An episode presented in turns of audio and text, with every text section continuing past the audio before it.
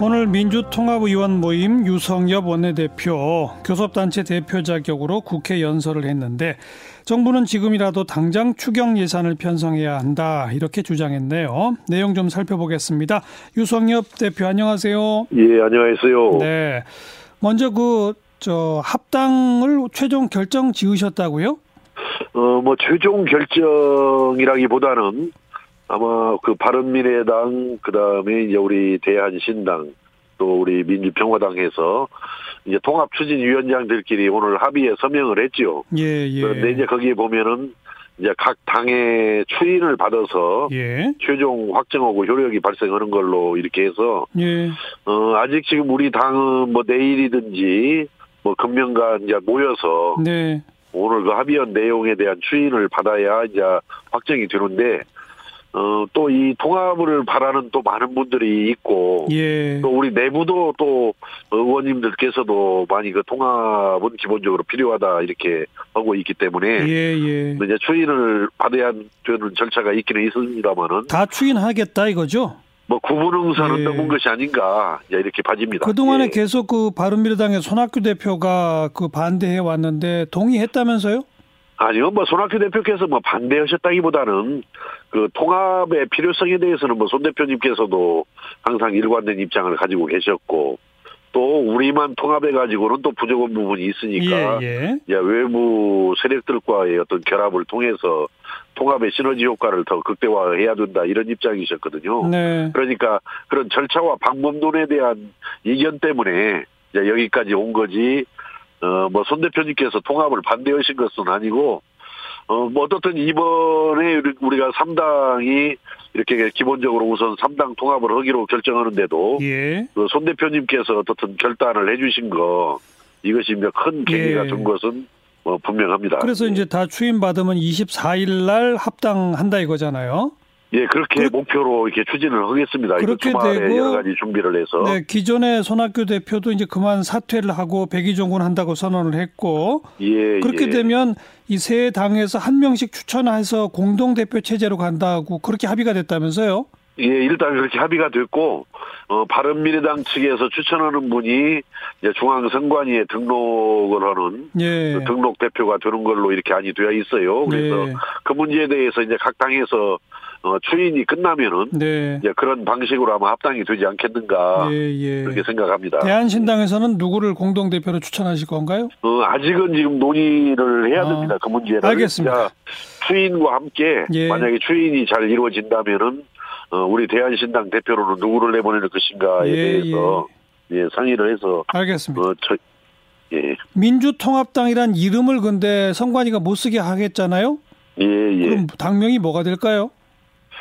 글쎄요, 지금 오늘 또 뭐 여러 당명 등을 거론을 하면서 그 논의를 하자고 했습니다만은 어, 그 문제는 이제 이 3당 간에 우리 당 내에서도 고민을 해야 되지만은 예, 예. 그 3당 간에 충분한 그 서로 토론과 논의가 필요하겠다 이렇게 생각합니다. 아직 후보로 떠오른 건 없군요. 어, 뭐 여러 가지 있지만은 아직 뭐 그 아직 호- 그 본격적으로 당내 논의가 안된 네, 상황이기 때문에 알겠습니다. 그런 이야기를 뭐 제가 개, 개 인적으로 꺼내는 것은 좀 그렇습니다. 오늘 국회 교섭단체 대표 연설에서 추경 예산 이야기를 하셨잖아요. 예, 그 예. 이유는요? 어, 그 자체로 지금 우리나라도 지금 어려운 경제 속에서 경제가 더 위축이 되고 있거든요. 네. 뭐 졸업식이 취소된다든지 하면은 꽃도 안 팔리고 예, 예. 또 식당도 안 되는 뭐 등등 뭐 이렇게 해서 여러 가지가 위축이 되어 있는데 이제 그것도 문제지만은 사실은 우리가 대중국 무역 의존도가 굉장히 높잖아요. 예. 거래 국가 중에서 1위가 지금 대중국인데 예. 지금 중국이 제일 그 코로나 바이러스 제일 심각하지 않습니까 중국이 그렇죠. 그러다 보니까 이제 중국 자체가 심각하게 되다 보니까 어, 중국과 무역 거래가 가장 많은 우리나라로서는 또 중국발 영향도 우려하지 않을 수가 없다. 그래서 지금 현재 소상공인이나 자영업자들이 많은 어려움을 특히 겪고 있기 때문에 어, 그런 분들에 대한 응급 대처가 필요하는데 제 생각에는 그렇습니다. 오늘 뭐 저도 코로나 추경을 주장을 했습니다마는 어, 현재 금년도 예산이 512조라는 슈퍼 예산 아니겠습니까? 네. 그래서 이 예산을 지금 현재 512조를 마련하는데도 아마 60조인가 90조인가를 아마 국채 발행을 해야 되는 걸로 그래요, 알고 있어요. 맞습니다. 그래서 예. 그 여력이 상당히 지금 부족합니다. 현재 부- 부족하기 때문에 네.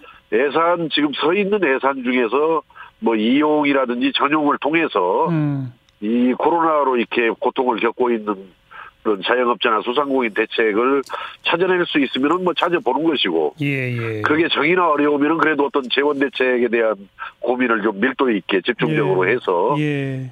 어 코로나 추경을 해야 된다. 사실은 추경이라는 것이 바로 이런 때라는 거거든요. 사실은. 네.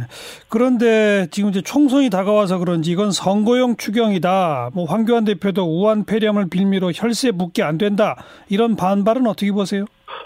이게 우리 정치의 병폐입니다. 지금 음. 코로나 영향으로 지금 현재 굉장히 우리 경제가 위축이 되고 어려움을 겪는 분들이 많아지는데 총선이 있으면은 이게 총선용이다라는 비판 때문에 그뭐 그걸 하지 말아야 한다라고 하는 것은 정말 저- 그 자체가 정략적인 주장이라고 생각이 들어요. 예, 예. 이 나라 본질을 봐야지 그것이 총선용이라고 해서 하지 말자라고 하면은 그분들 다 죽어나가는데 그거 그- 그 국민들이 납득하겠습니까? 그. 알겠습니다. 지금까지 정부의 대응은 어떻게 평가하세요? 어, 저는 사실은, 어, 제 오늘의 일이 있기까지는, 어, 우리 정부가 그런 대로 잘 대처해왔다고 생각합니다. 사실은, 네, 네. 우리의 의료 기술이라든지 인력이라든지, 또 방역 체계라든지 태세라든지 이런 부분은, 어, 저는 아주 잘 되어 있다라고 생각하고, 예. 또 질병관리본부 등 중앙부처의 그런 노력도 잘 주요했고, 또 현장에서 우리 시군이라든지 이런 데 열심히 오고 있거든요. 네, 네. 그래서 저는 뭐 이건 그런 대로 대책을 잘 세워왔고 근데 앞으로가 또 선거- 문제죠. 갑자기 예, 폭증하고 있으니까. 하는데 예. 오늘 갑자기 막 급격히 어제 그러니까요. 오늘 막 늘어버렸잖아요. 예, 예. 그 104명으로 늘어났고 확진자가 또 애석하게도 지금 사명, 사망자가 한 분이 지금 발생을 나왔죠. 했는데 네. 어 그래도 저는 뭐 우리 정부가 지금까지 여기 대책은 뭐 그렇게 크게 나쁘게 음, 어 생각하지는 않습니다만은 네. 어 그러나 이제 오- 어제 오늘 상황이 이렇게 좀 급변하는 부분이 있기 때문에 앞으로가 더 어, 중요하죠. 예, 보다 예. 더 긴장해서 좀 철저하게 더 대비를 해야 할 것 같습니다. 네. 오늘은 여기까지 말씀드릴게요. 고맙습니다. 예, 감사합니다. 민주통합 의원 모임 유성엽 원내대표였습니다.